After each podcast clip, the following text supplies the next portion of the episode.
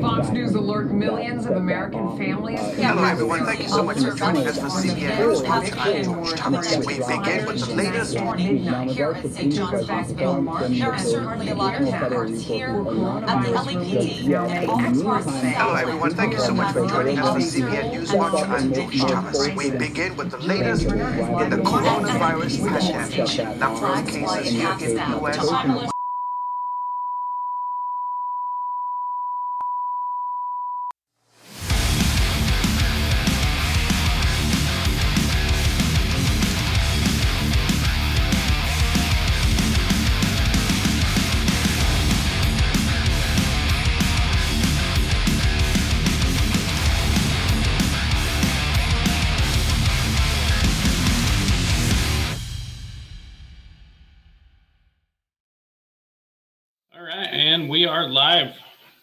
I am joined by Clint of Liberty Lockdown Podcast. How are you doing today, Clint? I'm good, Jacob. Thanks for having me on, man. Yeah, of course. Honestly, it was a pleasure to uh, get you on. Um, I- think uh, Dave Smith said it recently that you've actually become one of the uh, foremost voices in the liberty movement, and I, w- I would have to agree with that. Um, yeah, very very high praise coming from a guy that I basically idolize. So, yeah, um, right.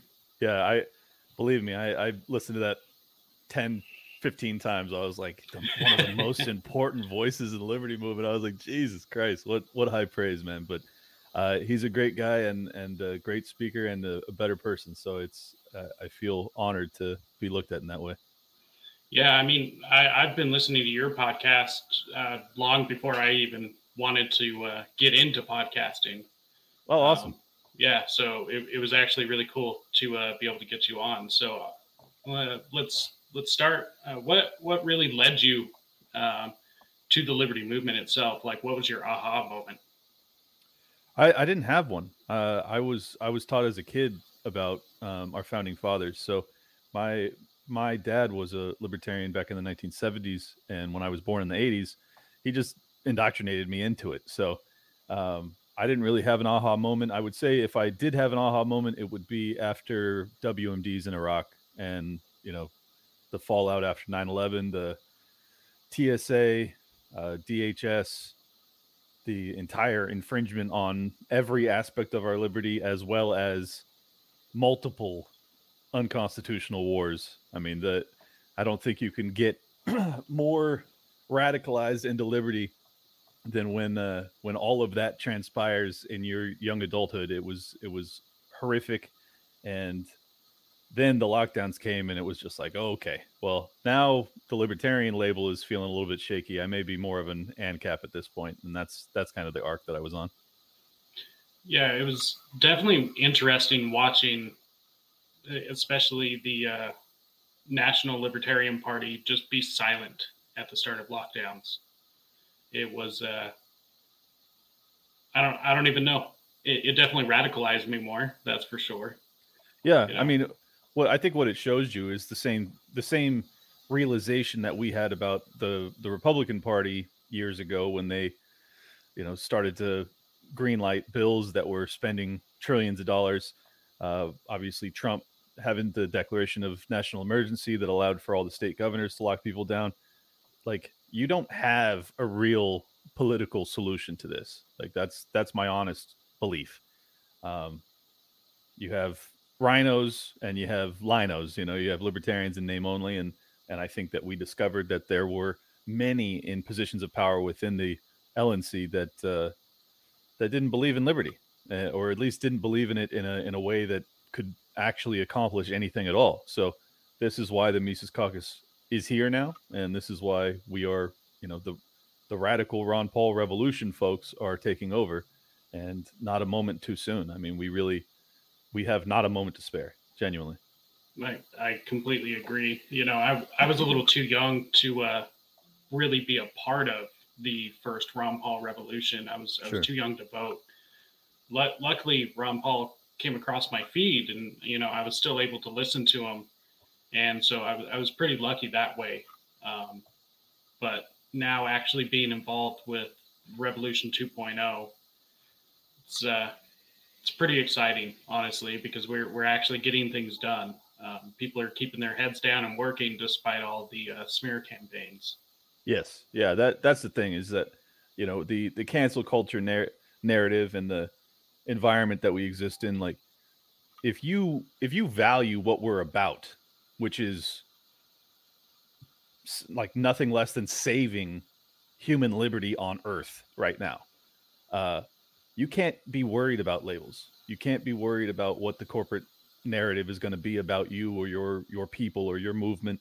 Uh, you have to be you have to have a, a, a guiding light in front of you that basically blocks out all distractions and that's how i feel about it you know like a lot of people are concerned about my privacy my safety all sorts of stuff and i'm just like look i don't have privacy. I don't have safety right now. So who gives a shit? You know like i'm gonna risk whatever i have to to try and salvage what little liberty i have left.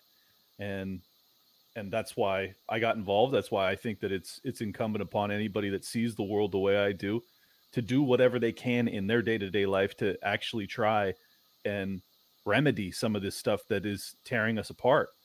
And I know it sounds blackpilling, but I, I don't I don't take it that way. I don't take it as like this is a reason for pessimism. Like you can look at all of the problems that exist on earth right now and conclude it's hopeless or you can conclude that it's vital that you have no choice that you have to be involved that you have to speak out that you have to tell the truth and that's where i'm at with it Yeah, I I would have to agree. I mean, that's the whole reason I got involved. Uh, for a long time, I, you know, was a, a, a little L, I guess. You know, I, I wasn't involved um, with the party, or I voted Libertarian. Um, i, I, I was the exact same man yep. you know and uh yeah the the course that i see everything going down i just see it getting worse and worse and i see nobody else standing up to do anything and it's like okay well you know courage is courage or uh, courage is contagious. So right. uh, one person will stand up and a few more will and then a few more and a few more. So that's kind of where i got.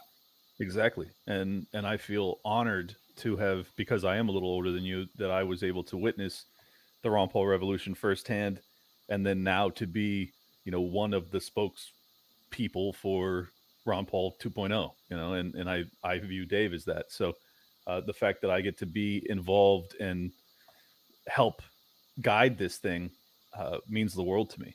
Uh, it's really it is the uh, the honor of my lifetime to be in this movement at this moment when it matters most. And i am just grateful every day that i get to get up and do things like this you know that i get to get up and talk to people like you that are seeing the severity of the situation similarly and are responding in kind you know like that's that's what we need and i think anything less is failing not just yourself but it's failing your progeny your family um, Yeah. it's the weight of it is is huge um but the weight of tyranny is heavier so you might as well just launch in man Yeah, exactly. I mean, I don't want to be caught on the sidelines not doing anything.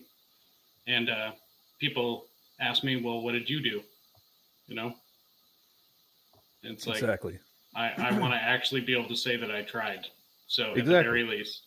Um, yeah if there's if you're if you're lucky enough to have grandkids one day do you do you want to look to them in the gulag Yeah. and say Gra- grandpa had an opportunity to stand up and talk out and speak out about all of the insanity that was transpiring when he was a young man and he didn't do shit and that's Yeah. why that's why we're in prison right now it's like no i'm not going to be that guy like it, Yeah. maybe i'll end up in the prison with my grandkid but i'm gonna i'm gonna have a story to tell him if we're allowed to talk you know you know what? I, I read a an article the other day. Uh, I'll I'll have to find it and send it to you. It's pretty funny. Uh, somebody was pointing out that this generation doesn't have the work ethic to build the gulags for their utopia.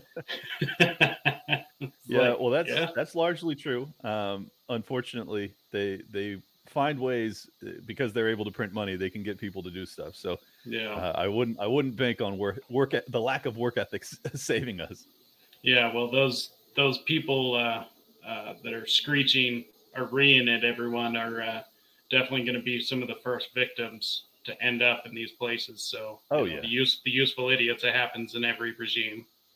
that that'll be the only silver lining in all this is that the people that thought that being quiet and playing along with the woke games would save them will they'll be they'll be right there with us so uh I honestly though I'm not I'm not planning on seeing that future like uh, Yeah, my me either. my entire goal with what I'm doing is to make sure that that doesn't come to pass. And maybe I'm delusional. I don't care. You know, like uh, That's all I'm gonna I'm gonna do everything in my power, and if that's enough, then great. And if it's not enough, well, you know, I gave it I gave it my absolute best. I'm I am pouring my heart, my soul into this, and and I will not stop. So that's that's all there is to it. We'll see. We'll let the chips fall where they may. So one question I wanted to ask it, it's a simple question, but I always I always like getting everyone's individual opinion. Why is liberty so important? Why does it matter so much? Uh, I mean, for me personally, it was just I didn't like to be controlled. I didn't like to be told what to do as a young kid. I, I didn't like teachers and uh, even parental guidance to a large extent. I was just very rebellious from a young age. So for me, it's just about having the choice to do what I I see as best. And ultimately, as an individualist, I think that everybody making their own personal decision for their own best interest, or at least their perceived best interest, creates the best society. And so, like, even though my entire philosophy is based around the individual, if you enable and empower the individual to pursue what they're passionate about, you create a world and a collective that is far more beautiful than anything that the central planners can concoct. So that's why I believe in it so strongly. I think that's why the American experiment was so successful and also created the greatest empire and the largest government in the his, in all of human history. So it's a it's a double edged sword, of course, uh, but I think that the the starting place for human flourishing is liberty, and if that's not enough to get you motivated, I don't know what is. You know, like that's that's everything to me. Yeah, I, I can agree. I mean, I, I never understood the idea of how I could make a better choice for your life than you could. I I've never understood that. I mean, Um, there's certainly there's certainly circumstances with like drug addiction and things like that where it might be the case, but I think by and large, 95% of people, you know, making their own decision based off of their own perception of the world ultimately creates a better environment for, you know, the economy, uh, culture, everything.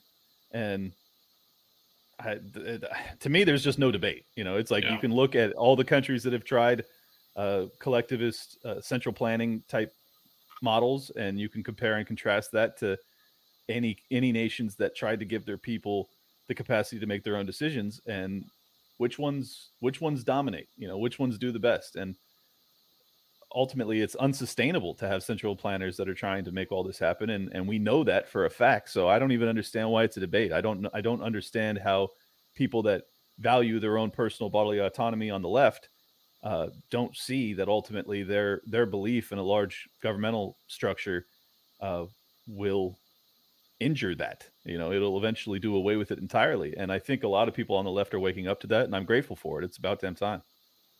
Yeah, it's it's it's interesting. Um, you, you've actually been going around to some of the conventions uh, for the LP.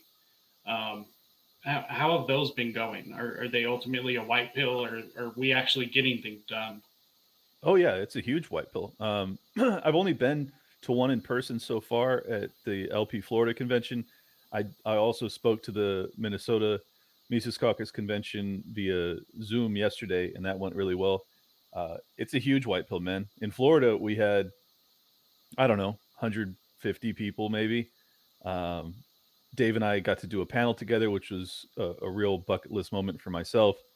And afterwards, I got voted to be a national delegate uh, out of the state of Florida uh, uh, in Reno to be able to decide on who the chair, co-chair, other things like that uh, will be at national in Reno in May or June or whenever. So, uh, but the the real white pill is just meeting the people, and you know, I remember when I, I looked into the Libertarian Party back in the you know after 9-11 in the early mid 2000s, and honestly, like I didn't relate to the people that were involved. Like they they were kind of hippie-ish, kind of leftist leaning. And not that I have any problem with people like that. I think they're great too, but they weren't like me, you know. They weren't um, just interested in like capitalism, free markets, peace, prosperity. Like they they had their own worldview that was a little a little bit different from mine. I don't feel like that's the case anymore. I mean, the people that were at the Florida convention are extremely similar to me, and they view the situation almost identically. Um, they're very motivated. They're very positive, even though we all see the the world as kind of falling apart. Uh, and afterwards, we had a, uh, a, a very spirited debate about whether or not we would put Florida secession on the platform for Florida, and it ended up passing. I got to get up and give a couple minute, you know, rant about why I thought it was valuable, and and it was just an amazing experience when that when that passed, uh, and everyone cheered. It was like, all right, we are doing something now. You know, the the days of milk toast garbage messaging are done. like we we are going for it, and and I'm thrilled that I, I'm going to be doing uh, Connecticut and Ohio and uh, and Texas and possibly Massachusetts. You know, I'm going to be doing a, a, bunch of these state conventions in person, giving 30 minute speeches where I just get to go off and and really try and fire people up. And I think that it's going to be uh, probably some of the best best experiences of my life. So I'm I'm very grateful and looking forward to it. So mo- most of my audience is actually non-libertarian, um, from what I've been able to gather. And uh, do, do you want to give a just a rundown of what the Mises Caucus is and like the whole sure. goal behind the movement? Well, if they're if they're at all familiar with Ron Paul, the way I, I view the Mises Caucus is that it's just Ron Paul and all of his acolytes that are now carrying on his legacy. Um, if they're not familiar with Ron Paul, basically it's just uh, it's about free market capitalism, not this crony capitalism that we exist under currently. Uh, it's about being anti-interventionist and trying to avoid war at all costs. Um, it has some aspects of social conservatism, but not in terms of like governmental laws. It's just more of a cultural vibe where many of them are more religious leaning, but not not all of them. I mean, I'd say maybe 50 50. Um, so yeah, it's the Mises Caucus is uh, Michael Heise and Dave Smith kind of brought it to prominence, uh, but that's really all it is. It's just it's just the Ron Paul Revolution 2.0. That's that's to me it's it's as simple as that. So that the the emergence of the Mises Caucus is actually why I ended up getting involved in the LP at all.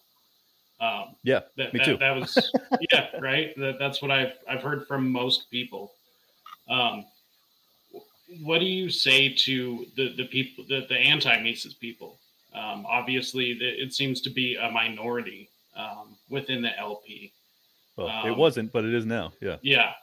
Yeah. So, I mean, what what do you say to those people now? Well, if they, I mean, if they're anti, I think that they may be on the wrong side of history. I don't think that they actually will will get along with us very well. But if they're just skeptics of the Mises Caucus, um, I would encourage you to listen to me. You know, listen to to my show, Liberty Lockdown, or listen to Dave. Listen to uh, what we're actually saying. Don't listen to the narratives about us. And if if if you hated Ron Paul, yeah, you'll probably hate me. I don't know many libertarians that I, you know, consider real libertarians that hated Ron Paul. So I don't I don't understand the uh, the hate. I think that it's a total mistake. If your priority is, you know, identitarianism and racial grievances and things like that, uh, that's not our priority. You know, it's not that we're racist at all. It's just that human liberty affects all of us. So dividing us by our skin color is anathema. It's, it's completely counter to what our belief system is, and and it just seems as if it's a waste of time to focus on it. So that's that's the main reason that there are anti people in the Libertarian Party is that they really, really focus on you know big bigotry and racism, and that being the most important thing in our lifetimes. And I, I just couldn't disagree more. You know, like yes, racism is awful, but comparing that to state power and the tyranny that we're experiencing, the the death of the dollar, um, the death of the empire of the United States, like all of these things are so much bigger. The death of human liberty, the fact that we can't speak freely, the fact that they'll censor us everywhere we go, uh, the fact that they're infringing on 2A very aggressively. I mean, if you if you see all of that and you conclude racism is the biggest problem in the world today, like I don't know what to tell you. like I just yeah. like I don't I don't know what what you're seeing in the world that makes you feel that way. Um, but I hope I hope you see the light before it's too late. Well, and the, at least the way I understand it is liberty in in its true form is actually going to promote true diversity. Of course. I mean, uh, allowing people to be who they are without the threat of government force, coercion, uh, the threat of fraud. It, it's it's going to allow for the things that a lot of these people are calling for in the first place, but to naturally happen, and it's not going to be forced like we see a lot coming through Hollywood. Uh, or you know diversity hires uh, diversity quotas and all these things. And that's all forced and it seems fake and disingenuous. It is. That's the whole that's the whole issue with it is that there's no authenticity to their efforts to diversify. Like even if you see uh, these these remakes of movies where they they convert the person from you know a man to a woman or white to black or whatever um, you always come away feeling as if, well, this is obviously not about, you know, actual inclusion of all people. This is just like it's so forced. It's it's ugly. It's disingenuous. It makes you feel bad for the people that got those roles. You're like you're like, don't you want to get the job because you're the best at it? I mean, ultimately, I believe in meritocracy. I think it's tragic if someone gets you know turned down their job because of their skin color because they're you know, even though they're the best candidate available. You know, I think that's that's wrong. But in a true free market, where ultimately you are trying to make the most money possible, um, or reach the most people possible, you wouldn't have this issue. So the, if we were to strike at the heart of this, which is ESG, which is environmental social governance, where they're trying to get CEOs to do the bidding of woke nutcases, uh, you could probably remedy most of this and and actually do it in a way that's authentic that is is including in, in inclusionary uh, but for the right reasons that the the person regardless of how they look or their upbringing is the best person for the job. And that's my belief system. I thought that was a very progressive way of viewing the world yeah. honestly.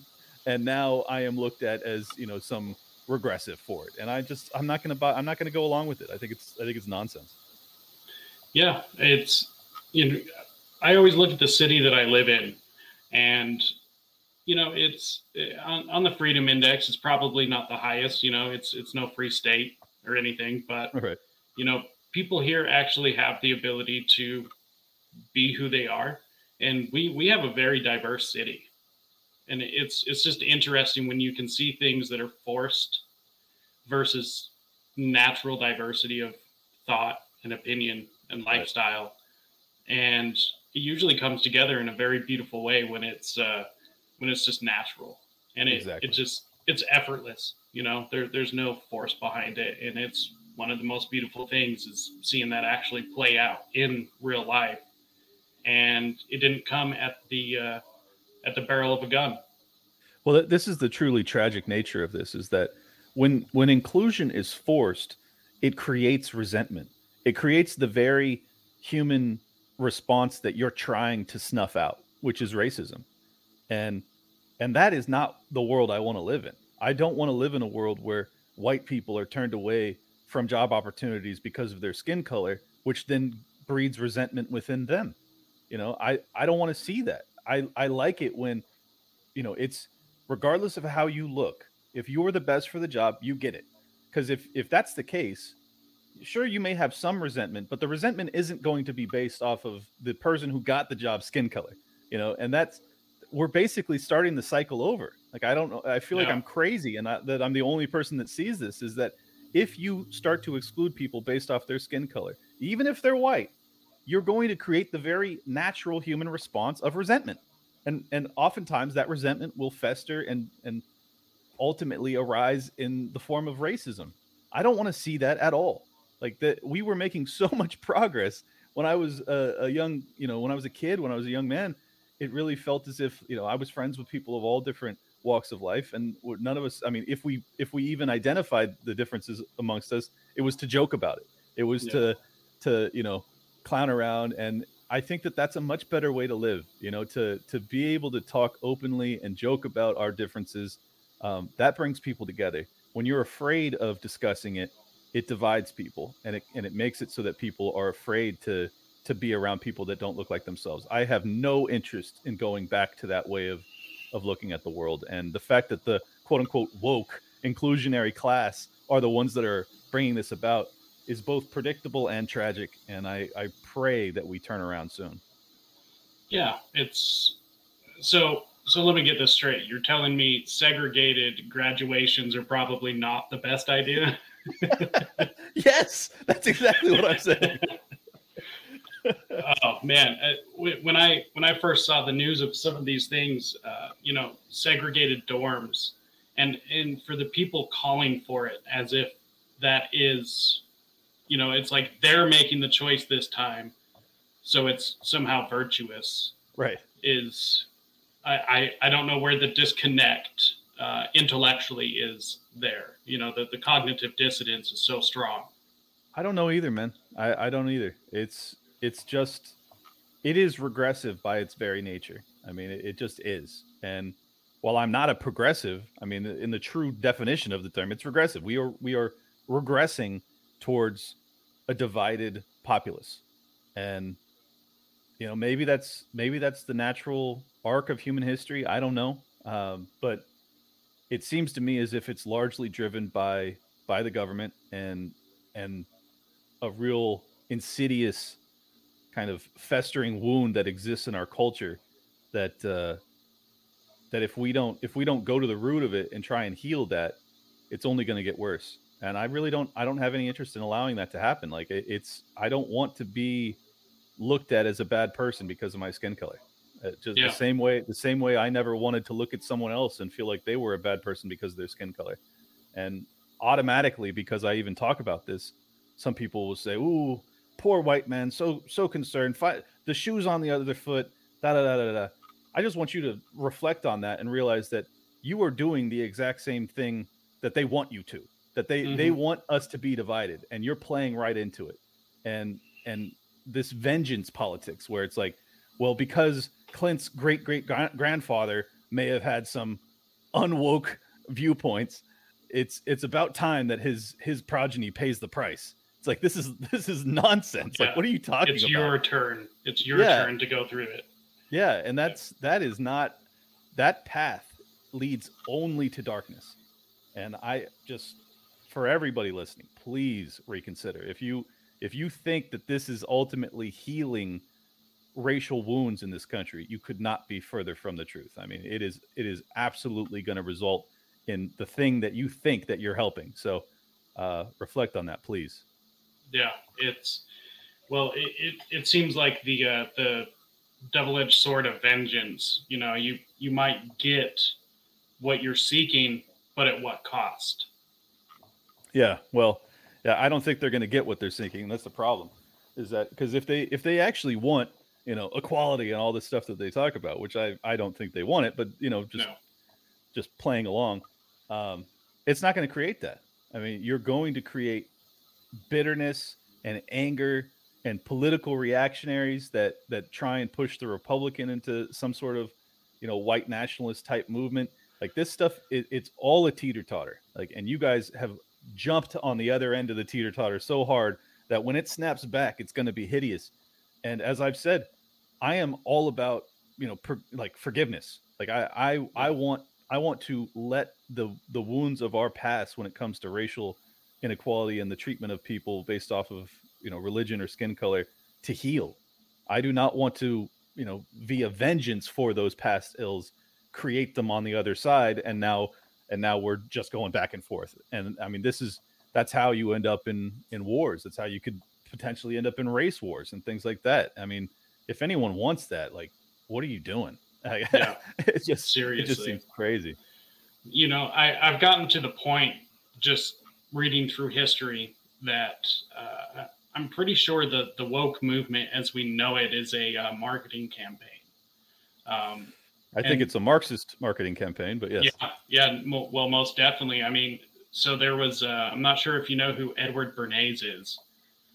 Yeah, and uh, his uh, freedom of torches that he promoted at uh, the women's suffragette movement because it was at the time bad for women to smoke in public, and I, I just thought that was genius. Freedom of uh, or torches of freedom, and Oh wow! the- I, I, yeah. I did not. I, I now that you say it, I remember that story, but I, I had forgotten it. and and so you know you you see during That's where he. That's where he market. He marketed cigarettes to the suffragettes, right? hmm Yeah. Yeah. Okay. And of course, like from a marketing campaign, that's just genius. Like you, you play on these social, uh, these uh, social justice uh, concerns, these movements, but you turn it into a marketing campaign. Uh, I, I think that's why you see all of these uh, massive corporations go woke, you know, during the month of June for Pride, and it, it's like you, you can't tell me you really think these massive corporations actually care about any of this. You you can't. Like I, I don't believe one second of this. I, I agree. I mean, uh, but it's it's actually more nefarious than that because it's not just a marketing campaign. It's also via ESG, which is environmental social governance, which was created by the UN, which was then propagated by the World Economic Forum. They and now BlackRock and Larry Fink and all these big CEOs um, have implemented ESG into their their corporate guidance in terms of whether or not they'll invest in your corporation. So even if this marketing ploy is not profitable, they are still essentially coercing corporations to go along with it. Uh, because if they don't, they will not be able to get funding. They will not be able to get their stocks bought by the you know BlackRock that has over ten trillion dollars under management. That Yeah. is a that is a huge lever for control. And until people understand that, they don't really understand why these corporations are doing things that ultimately appear to damage their bottom line. And this is this is like the skeleton key that I discovered a couple months ago when I finally realized how it was happening. And th- that's that's the how. I mean, it is ESG, and that is the mechanism for coer- coercing these CEOs that, as you said, are not really woke people into acting as if they are extraordinarily woke to the point of destroying their own businesses.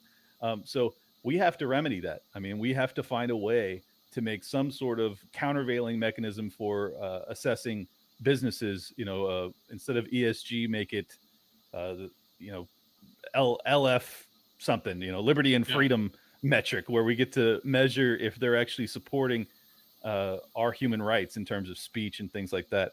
Uh, I think that that's that's probably the next frontier, but people aren't really ready to talk about it because they're just wrapping their head around the old problem. Yeah, it's I don't, I don't know. I see a lot of promise in uh in agorism, working outside some of these systems. Um, sure. build building our own systems because if I, I just I don't see how we could peacefully act with inside some of these systems that are rigged to not act peacefully. Oh yeah, yeah. I'm I'm with you, man. Um, you know, I'm I'm pretty good friends with Jeremy Kauffman now, who's the you know creator of I forget the underlying technology, but Odysee, which is a competitor to YouTube, essentially a decentralized technology. I mean, that these are the the types of things that we need desperately, and I'm so grateful to know him, and I'm so grateful that he's given us that you know that that incredible blessing to have have an option. Um, so yeah, we're we're we're doing it. I mean, we're working our way in that direction, but it's just like it's a race, man. It's a race Yeah. to to start to use these technologies and and get off of the old. And at this point, you know, the the old guard still has the most eyeballs and ears and and you know, we have to play the game to some extent, but I think it's really important that you you step, you know, you keep one foot in the new the new tech, the oh, decentralized yeah. tech so that you can help propel that and uh, ultimately collapse the old guard. Well, and that's that that's one reason why I still vote is because uh, do I really think that voting, um, at least on a national level, is really going to change anything? No, but it is on paper that I'm not going with the legacy parties. Right. And that's that's what matters. So uh, I think so no too. matter what, I'm not going to give that up. Yeah, I, I hate it when the the anarchists that say, you know, if you vote, you condone everything that's happening. It's like, okay, well, I have voted against every single politician that has ruled over me my entire life. Can you co- can you possibly say that I am I am responsible for what's happening when I have voted against them? Like, Yeah. no, it's it's obviously nonsense. So um, I don't care if you vote; you don't have to. But I just think it's really weird when you get mad at people who are voting for, you know, Ron Paul, or if we're blessed enough to have an opportunity to vote for Dave Smith. Like, I think you're crazy if you don't vote for him. Like, give it a shot at least. Like, let the world know that that people that are espousing these ideas have support. You know, we may not be highly visible because we're suppressed on the YouTube algorithm and we're suppressed on Twitter and we're suppressed everywhere else, but we exist and they can't hide that. I mean, No. maybe they can eventually, but um, at this point, I think they're still counting the libertarian votes because we're not a threat. Uh, and so you, might as well cast it. I'm not saying you have to vote for some milk toast garbage libertarian, but if you get a real a real opportunity to vote for someone who really represents your values, you might as well. I mean, that's that's my perspective on it. Well, well, it's a it's the idea of redundancies, right? Like, why why give up one weapon? You know, it might Sure. not be a good weapon, it might be an outdated weapon, but we still got a weapon, so there, there's no reason not to uh, be able to use it and have it. yeah, or like uh, like if you if you only have a knife and you're in a gunfight, are you going to throw the knife down, or are you going to at least at least try and and pretend as if you're a danger? It's like, yeah, I mean, I'm going to try. Yeah, exactly. It's like, well, this is going to end badly, but I'm not giving it up.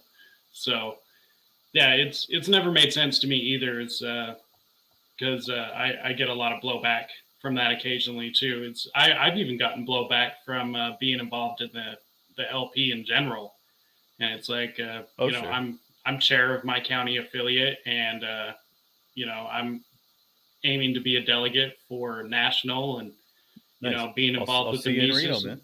Oh yeah, I'll I'll definitely be down there. Me and the wife will be. So yeah, it'll be it'll be fun. You know, it, it's going to be uh, hopefully only a uh, voting battleground. You know. Yeah, I hope so too. Jesus Christ, if it if it gets crazy, that'd be tragic. But I don't think it will. I I'll tell you, I have a lot of haters, and everywhere I go, I get you know hugs and handshakes and you know nice to meet you. So I I think it's all overblown. It's all Twitter Yeah. Twitter worry or nonsense. I don't think any of these people are are actually on that level, and I'm glad because I'm not on Yeah. that level. Like I don't I don't view these people as my enemy. Like my enemy is the state. You know, my enemy is Exactly. is wh- the people that are actually have power over me and y'all don't have power over me just like i don't have power over you so just relax Yeah, exactly. You know, that's that's been my attitude towards this whole thing is like, look, we we need to work together um, because this is what they want. They want the uh, classic divide and conquer. It's Yep. like the the oldest maneuver in human history. How can you not see this? And uh, i don't know i don't know how they Yeah. can't see it yeah, it's it's crazy. It's you know, obviously, I don't want anyone to leave the party. I, I want this party to grow. Sure. Um, so so as I see, you know, from some of the convention coverage, some of these people quitting the party or resigning their positions, and it's like, why? Like, I I, I mean, if you I've- feel that view it- strongly, go. But yeah no I, I view it a little differently i mean if you're if you're just someone who prioritizes things differently and but ultimately is a libertarian i agree with you. I, I have no Yeah. interest in seeing them go. The people that are you know there are anti-capitalist people there are anti-free market people there are true. there are you know pro sanctions people there are pro war people. Like i don't have any problem with those people leaving. I'm just being totally honest. Like those those are core libertarian values that i think that you know if you don't see the world that way this probably isn't the party for you. Um, i think that's a very small minority of the people that are in the lp and you know if i'd be happy to have an open dialogue with you. Again i'm not like i'm not forcing you out. I'm not i'm not begging you to leave. I'm just saying I hope you will reconsider those perceptions or those views if you're if you're going to be involved with this moving forward because we don't have like an opportunity we don't have enough time to deal with people that don't see this problem as clearly as many of us do um and it's not i'm not trying to like i'm not even trying to degrade these people. I'm not trying to make Yeah. them feel bad. It's just that Just The be prob- better the- libertarians. yeah, the problem is bigger than that. So So, how how do you see uh, a, a lot of the uh, propaganda uh, going along with Russia and Ukraine right now? Oh, Because man. because I I know it's pretty divided. Um, you know, I I waited just a minute to be able to form my opinion to see what was going on. sure, Um, good idea. you know, it, it was uh, it seemed cruel. Obviously, I'm anti-war. Um, anti-invasion, but I'm I'm also not uh, too keen on supporting uh, a country who, out of nowhere, the entire establishment supports. Just why? Right. well, yeah, and if you know the history of this, I mean, what Victoria Nuland did in 2014, um, working for the State Department and essentially cooing the the guy in power and and creating much of this situation that we are experiencing today. The U.S. government's been involved with this for a very long time. I mean, at least a decade. So, I I just think that it's a mistake to believe that there's a real good guy in this fight, at least on the governmental level. Um, obviously I feel awful for the the you know private individuals that are caught up amongst these warring powers, uh, these warring governments. Uh, it's terrible. It's tragic. I mean, war is hell, and I am anti-war. So, like, it, it's obvious where my position is in that regard. But in terms of you know American involvement, that is that is where I am voicing my opposition, uh, because it doesn't really matter you know what happens over there from the American perspective, unless America gets involved with this war and World War III starts, and that should be a you know a, a siren call to all true libertarians in America that like, yes, is the Russia Ukraine war bad? Yes, is World War III worse? Obviously, you know like I, I don't I don't know why I have to even make this argument, but apparently the propaganda works well enough that even some libertarians get shook that they they go, "Oh, I have to stand with Ukraine" and all this nonsense. It's like, look, you can stand with the people of Ukraine, you can stand with the people of Russia. I get it, um, but just realize that you're being played. You know, you are Yeah. being used to try and lend support to the military industrial complex that exists in the United States to start World War III. And I will not do that. I will absolutely work tirelessly to make sure that doesn't happen because nuclear conflict is not something we walk back from. I mean, it is Yeah. it is an end game that we must avoid at all costs. And any person that's claiming to be a libertarian that isn't making that their priority in this moment, I think is a fraud or so ignorant to what they're doing. Uh, they are a danger to all of human existence. So that's a serious uh, it's a serious claim to make, but I, I believe it strongly. you know, I I had really serious concern um, here here in the the state of Utah. Um, obviously, you know that there was a um, a rally behind Ukraine and everything, which okay, fine. Um, my concern started coming in when uh, we started flying the Ukrainian flag from our state capitol. And I, I was like, oh, okay, this this is a whole different level. And then you've got you know you've got that level all the way down to you know protests happening and then all the way up to uh you know the the the dawn hillary clinton herself supporting ukraine and i'm like Mhm. you don't see the connection there um there, there was actually a man because we we had just had a uh, a house bill go through uh, to to block vaccine passports here in the state. Um, I don't know. It- that that's a different discussion. However, uh, the, the man had worn a Betsy Ross flag hat and a T-shirt that said "We We the People," Hmm. and while the security in the uh, House chambers um, wore Ukrainian pro-Ukrainian garb, uh, that man was actually removed from the House chambers, and I just thought, wow, this is this is too much. We're flying the flag. We can't even wear pro-America stuff inside the House chambers. Uh, Yeah. th- this is really concerning at this point. Yeah, well, and you know, I'm not a big nationalist patriot type person, but Me either. uh, but I am far more concerned about globalism than I am nationalism. You know, like yeah. like because glo- like and that's basically what we're dealing with is like a a communal fascist uh, organization. Like they they believe in technocracy, the the combination of big business and big government, but global government. So it is it is, you know fascism used to have this aspect of nationalism to it, which is bad in its own right. Yeah. But then you take fascism and you make it global government, and it's like, oh well, there's no escape now. Like that's obviously worse. Just like I said, I said the Ukraine Russian war is bad. Well, World War Three is worse. Yeah. Well, fascism is bad. Communal fascism is worse. Uh, and I don't know why this is controversial to talk about it like that, but it's just the truth. So, um, yes, I'm very concerned about the fact that we are we are basically all of the worst people in politics. You have Adam Kinzinger and Mitch McConnell. It's a bipartisan affair of people stand with Ukraine, arm the Ukrainians, give them whatever they want, no fly zone, all this stuff. And it's like, I don't, if you think that you're on the right side of history when you have scumbags like that talking about stuff like that, I don't know what you're paying attention to. Like, this is Yeah. just, it's obviously a racket. It's obviously meant to get us into a hot conflict with Russia.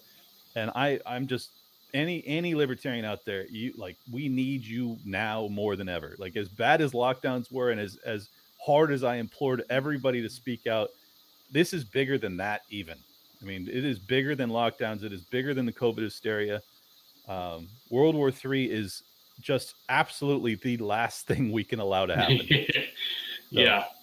So, what what do you think was the cause? Because I mean, it, this seems or it, it pretty much came like overnight. It seemed like so. So we went from you know the collapse of the COVID narrative, and now it's all focus on Ukraine. What Right. what was the big change? Like, is the propaganda really that good? Yes, I think it is. I, I think it is, and I think that the the truth was coming out about the nature of the forced injections and medical treatment that we were receiving, and it just happened to coincide perfectly with all of this stuff. And you know, honestly, I'm not saying that like Russia invaded to, to cover up the COVID uh, misdeeds. I think that that probably happened because we constantly prodded them for 15 years to do this. And and then when it happened because i mean it, it- perfect example is like russia also invaded georgia you know i don't know when it was but 10 years ago or whatever and or eight years whatever it is. And uh and you didn't get this kind of coverage. You didn't get calls for like world war three flippantly and nuclear deterrence and all this stuff like they are they are using this whether they created it or not intentionally or not they are using it now intentionally to obfuscate the truth about what they just put us through over the past two years. I am I am very confident of that. Um, so yeah, uh, I mean, you got to keep your eye on the ball. Like No. Fauci, who ruined our fucking lives for the past two years, Where is, is he, by now the way? MIA. yeah, exactly. He's MIA. Um, and and now you have Dr. Leana Wen and all these scumbags that were like literally calling for you know basically the imprisonment of people that refuse the jab are now flipping and going ah we don't need masks on kids. Well, i never said that. Oh we don't need masks here. We don't need forced vaccination. Sure we shouldn't fire people. Like the shift and she's she's also a world economic forum young leader. Keep that in Yeah. mind. Uh so yeah it's like keep your eye on the ball. Like this is this is so transparent what they're doing to us and and uh i pray i pray that we can we can hold on to the the truth of the narrative and and kind of push aside this this obvious uh, psyop that we're experiencing it's it's it's crazy it, it makes me feel crazy because i Yeah. i'm one of the only people that sees it but it's so obvious to me that it's like i i just have to hold on to my sanity with the everything yeah, i can Right. So have have you been paying attention to the uh, the Pfizer documents that have been uh, slowly coming out? Sure, a little bit. I haven't read them all, but yeah, I've I've definitely seen some reporting on it. Yeah, I, I think it's kind of interesting. These same documents that Pfizer themselves wanted to wait 75 years to be able to release are now being forced to release them, you know, uh. 50,000, 60,000, 70,000 pages at a time. And there's just no coverage. Nobody's Yeah. talking. You know, you've, you've got Robert Malone covering it and Peter McCullough, doctors like this who uh, are being censored. But right. all, all the people that were already blacklisted are the only ones that are still still covering this stuff. I mean, that's that's the issue. I mean, that that is the whole truth of it is that they lied to us and people died. A lot of people died. And there there has to be payback for that. You know, there has to be Yeah. repercussions. And and I think that they're so far they've done a very good job of distracting the American people from the truth of that and now getting them caught up in some sort of, you know, Russia scare. And I don't know, man. If if we don't if we don't have repercussions for the people that ruined our lives for the past two years, they'll do it again. I mean, it's it's that simple. Yeah. Like you, these people must receive some level of punishment. I hope through the criminal justice system. Um, but if they don't, which they probably won't, well, what do you think is going to happen? I mean, you're going to have really radicalized people that had their lives ruined. You're basically you're going to create the domestic extremists that don't even exist. You're going to create them because you've ignored their their pleas for help for years, and then you gaslit them. You called them crazy, and and now you're you're immediately shifting it to, you know, World War Three and all this other nonsense. And it's like, well, these people are going to be dangerous at some point. Um, Yeah. And I, that's kind of been the job of my show was to try and bring light and bring voice to these people and, and try and let them know they're not alone and they're not crazy. And it's heartbreaking to me that they're now kind of being left to the dustbin of history as we move on to the next bullshit crisis. It's tragic. yeah it's it's really interesting i i enjoy still talking about a lot of these things because two years that, that was a lot of shit that they put everyone through for two years Immense. and i i, I just you know I'm, I'm not too emotional of an a guy of, of a guy, but I, I started thinking of all the family businesses that had to close down and are never coming back, and uh, yeah, get, gets me a little misty eyed, you know. Oh, dude. Um, Yeah. like I mean, it- I, I am kind of one of those businesses. Uh, I'm not Yeah. a family business; it's just me. But still, you know, I the, that's the reason I did my show is that I wanted people to know, you know, there are there are people out there like you that feel your pain, that understand what you're going through in a real in a real sense. And you know, you're not going to get coverage like that from CNN or any of these people. Like they don't understand the pain. They don't understand the the struggle, the blood, sweat, and tears you put into that business getting off the ground, and then to have for no reason at all to have it ripped away from you. mhm. And then to have bailout bills to big business while you're locked down, you struggle to get any sort of governmental assistance. I mean, it is injustice by definition. And and those people need justice. Like that's that's what I fight for is I want those people's voices to be heard and the people that didn't listen to them and sacrificed them on the altar of science TM uh, I want them to pay a price, man. That's they've got to. They just have to. yeah, the, the we definitely need our day in court, you Yep. know, because uh, what what happened was so so incredibly wrong on so many levels. Um, I mean, if there's any justice in the world, it will happen. Um, Let's hope there's some justice left in the world. I don't know. yeah, I, you, another reason I got involved with the LP, though, you know, um, Sure. It might not be the best solution, but it's a solution, and Right. uh, work towards something and make sure it's peaceful. You know, that's Exactly. that's my big thing. That's my whole goal too. And I I think that ultimately peaceful secession is almost certainly gonna be what has to happen uh, if we're if we're to find a peaceful resolution to this, because I don't believe that the people responsible for the past two years will be held to account. And if that's the case, the only the only peaceful solution is peaceful secession. Like you have to let us go. Like if you're gonna rule over us with tyranny and treat us like we're slaves, at some point there is a breaking point. And like the the only Yeah. option, if you're not going to hold these people to account, the only option is to let us go. Um, so I don't care what it is, to be honest. Like I'm not I'm not some you know radical that that demands secession. I just I just want I want there to be justice, and if there is no justice, then I, ha- I have no interest in being a part of your nation. I mean that's Yeah. really that simple. So we'll find out. We'll find out how they want to play it. I mean, I'm I'm definitely pro succession. I mean that that's the our founding fathers succeeded from the British government. The, this entire American experiment was founded on succession Oh yeah. and no, and, I, I, and I'm the not. ability to. So I'm I'm not saying it's a bad thing. I'm just saying yeah, like I would be okay with keeping the union together if there could be serious reform and se- serious, you know, justice Agreed. being applied to these people. But because I think that's unlikely, or almost almost impossible, um, then I think that peaceful secession is is ultimately the best solution. I'm just saying I it, Yeah. I'm not like some hardliner where, well, if you were to hold these people to account, I'd still want to secede. Like, I, sure, I'd probably prefer it, but I I'd be it's like you have you have to hold these people to account. Yeah. But if you don't, then you have to let me go. Like that's it's a A or B Yeah. option. You know, I I was and still am genuinely surprised the LGBT community uh, rallied so hard behind Fauci. I mean, he he was responsible responsible for so many people in the LGBT community dying I know. in, I in the 80s, um, releasing all these uh, these uh, AIDS drugs, knowingly hurting people. yep. It, it just shocked me. I was just blown I- away.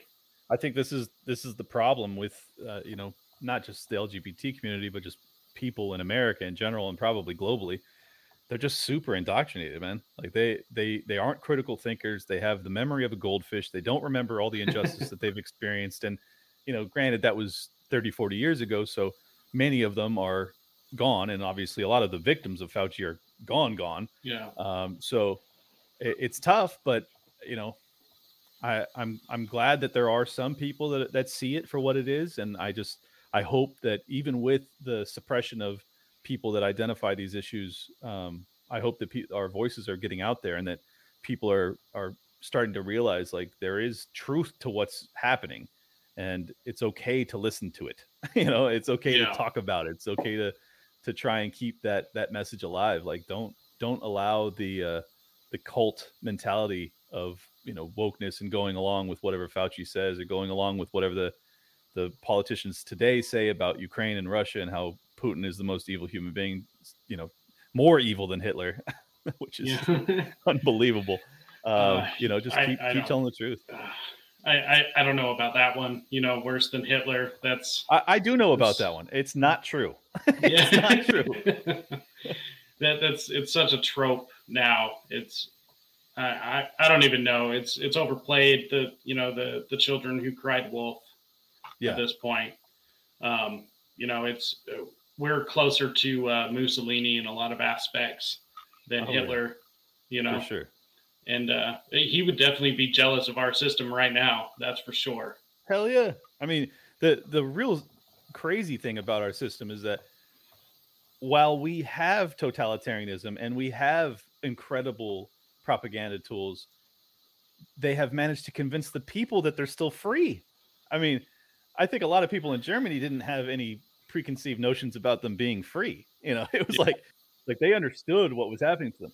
That's the scary thing is that while we exist in a system that is inching ever closer to being as egregiously evil as some of the worst regimes in history, we have the vast majority of people thinking that they're free. That's crazy. I mean, that is that is our job is to let people know like this is not free. This is not liberty.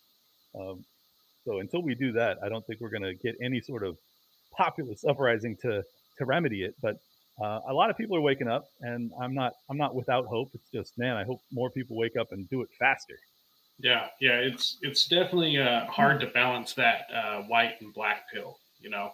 It is, But very. we we we've got a lot of really good liberty-minded people doing a lot of good things, and ultimately, I'm white pilled.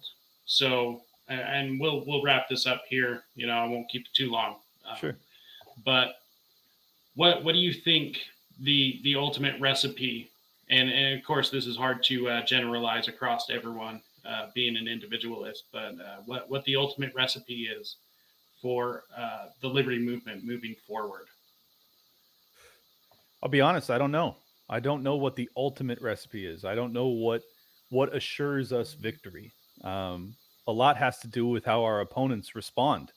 You know, how the government responds to what we're doing, and so we're going to have to be adaptive. I mean, the the the reason I'm optimistic is because we are a decentralized, individualist based organization, and they are a top down, bureaucratic, slow moving organization. So we have that as our advantage. You know, guerrilla warfare type tactics, uh, but not violent. But you know, in terms of um, tactics, Yeah. is, is is the reason that we have an advantage at all, and we have to capitalize on that. You know, we have to use the the strengths that we have, and and find ways to get our messaging out there to wake people up in a in a powerful and urgent fashion, um, and try and you know bolster our numbers while we still have the opportunity to speak to as many people as we do currently. And I think if we do that, there's a real chance that we can we can you know stem the tide of totalitarianism that we've been experiencing. Um, but it's it's not a it's not like a it's not a singular answer. Like Yeah. we need we need everybody pushing as aggressively as possible in their own way. Like I want people if you think that you know uh, local activism is is your best asset, that's what you're best at. That's what I want you to be doing. If you're the best at speaking to you know tens of thousands of people, that's what I want you to be doing. If you're the best at running for politics on a national level, that's what I want you to be doing. Like I don't have any interest in telling people, you know, you should just be starting a podcast and screaming like I do. You know, like no, like I, if you're if you're best at a local level, if you have stage fright, if you don't if you don't have a way with words, uh, whatever, like Yeah. focus on what you're good at. And I think that that gives the, the same reason I believe in the free market. You know, that's it's Yeah. the same it's the same principle here. It's like do what you're best at, and I think that'll give us the best chance of succeeding well and said. succeeding. yeah, exactly. So you know, there, there's definitely a couple of uh, weak points I think I see within the liberty movement, and that's uh, more culture-based things, more music, artwork, uh, books, poetry. Um, you know, th- there's movies, that sort of thing, and of course, that is slowly changing, and it, it's uh, it's a lot to build up to when we're working against such a massive uh, culture system that's already built against us. Mhm. Um, but but those are definitely you know some we need more freedom based artists. Uh, I would love to see see more.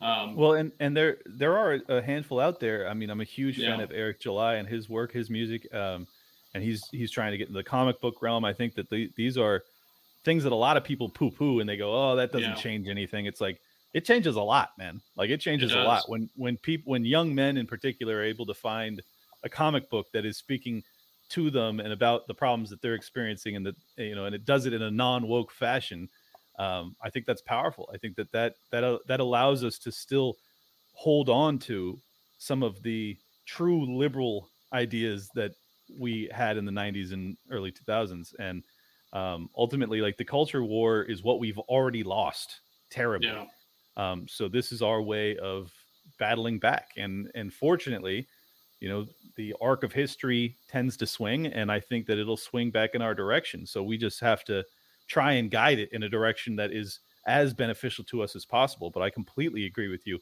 You know, if you're like like I said, if you're best at being a musician, that should be your focus. You should Yeah. be writing powerful liberty-minded hymns you know like the stuff that fires people up that gets their their juices flowing like that's that's what i'm all about man and i think that uh that you're right we don't have enough of it but we do have some and and uh, you know support those people and if you have it in you to do that then go do it man like whatever it is whatever you're best at just go yeah. I mean, just keep trying something, keep throwing stuff at the wall until something sticks. mm-hmm. You know, yeah Just i mean go I- it. who, who would have known that uh, a mortgage broker screaming into a microphone would have appeal you know like I, I didn't know that uh, Yeah. but i gave i gave it a shot and and people seemed to enjoy it and i got a quick following and now i'm able to tour the country and and talk to thousands of people in person. Like this is going to be an amazing experience. So um i'm not some singular phenomenon. Like a lot of people could do this. So what i'm not saying you could actually do exactly what i did but you can do some version of your own hero's journey um, Yeah. so that that's what i'd like to see people doing is pursue it you know pursue it with passion pursue it with some level of desperation like this is what you need to see happen in the world and you're going to go make it you're going to Yeah. don't don't wait don't wait for people to go fucking fix all of your problems like that's what i did for too much of my life and two years ago i decided or not even two years ago now two years ago uh, approximately i decided i am going to i'm going to do something about the problems i see in the world and sure, a lot of people could say, "Oh, so you're talking to a microphone? It doesn't change anything." Bullshit. That's bullshit. Joe Rogan has changed the fucking world. Yeah. Yeah. He has absolutely changed the world. Dave Smith is changing the world. And sure, I maybe I only get 10,000 listeners per episode or something. And you may say, oh, that's not enough to change the world. Well, those 10,000 people could could go on to be, you know, the Dave Smiths and the Ron Pauls of the world. Who knows what it creates? Um, so it's just about creating and, Yeah. and, you know, getting away from the destruction of the government. Yeah, exactly. Promoting that uh that peaceful lifestyle that we all deserve, that we're all entitled to. One one of the few few things in this life that I truly believe that we are actually entitled to is a, an actual peaceful life. Well, we're entitled to it, but not without a fight. So let's That's let's true. fight too. You know. Well, that's true. So, well, let everyone know where they can find you and everything. Sure. At Liberty Lock Pod on Twitter, Liberty Lockdown on Instagram. Uh, the show itself is on YouTube. You can just search Liberty Lockdown. Um, it's on obviously Odysee and all the the alt platforms. And if you want to check out the podcast, it's uh, on Apple Podcasts, Google Podcasts, Spotify, everywhere else. Just search Liberty Lockdown and please subscribe. Uh, you know, if you like it, share it. Uh, I think that that's the key. Is like word of mouth is really how all of this has happened. I've I've never done any any outside marketing. I've just basically used my Twitter account and my podcast, and then my my own efforts going on to other shows to try and get people to know about me, to know about what I'm about. And um, I'm very grateful that so many people seem to to uh, vibe with what I'm about. So if you feel me, Yeah. join me. Yeah, I I definitely get a kick out of your show. Like I said, been been a fan for a long time. So you know, awesome, man. I it's really always great. it. Th- Oh, thank yeah. you for the time, Jacob. Yeah, anytime. And uh, make sure and check out rise to liberty.store for any merch. Got some pretty cool t-shirts over there. Rise to liberty.com slash free speech for as long as the telegram lasts and uh, rise to liberty.com slash links for everywhere else you can find the show and uh, all the other goodies we have out on the internet. Well, it was definitely uh, a blast having you on, and uh, we'll definitely have you on again, and uh, we'll see you in Reno. Awesome, man. Support support Jacob, support Rise to Liberty podcast and Rise to fucking Liberty, folks. Let's go. Yep. Later, guys.